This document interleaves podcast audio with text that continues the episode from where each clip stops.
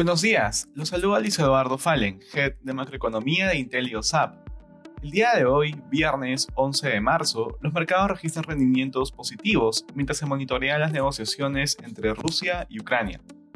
De manera particular, en Estados Unidos los futuros avanzan, luego que el presidente de Rusia, Vladimir Putin, dijera que su delegación negociadora le ha informado que ha habido cambios positivos en las conversaciones con Ucrania.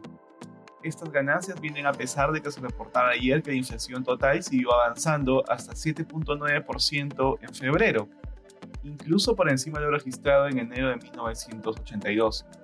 En este contexto, además del desenlace de las negociaciones entre Rusia y Ucrania, los inversionistas estarán especialmente atentos a la reunión que tendrá la Reserva Federal la semana que viene, en la cual se espera que eleve su tasa de referencia en 0.25%.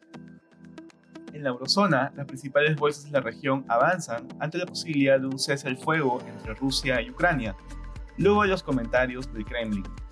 No obstante, se sigue esperando que los países de Occidente continúen imponiendo sanciones en contra de Rusia, en este contexto, ayer el Banco Central Europeo reveló que la preocupación de la alta inflación en Europa continental, por lo que dejó abierta la posibilidad de un alza de tasa durante este año, a pesar del menor crecimiento económico debido a la invasión de Rusia a Ucrania.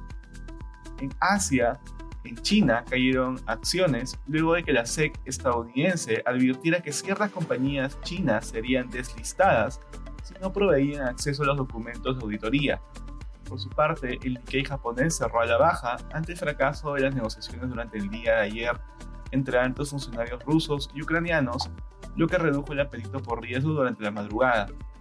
Respecto a commodities, el precio del oro retrocede. Por otro lado, el precio del cobre se mantiene estable y finalmente el precio del petróleo aumenta.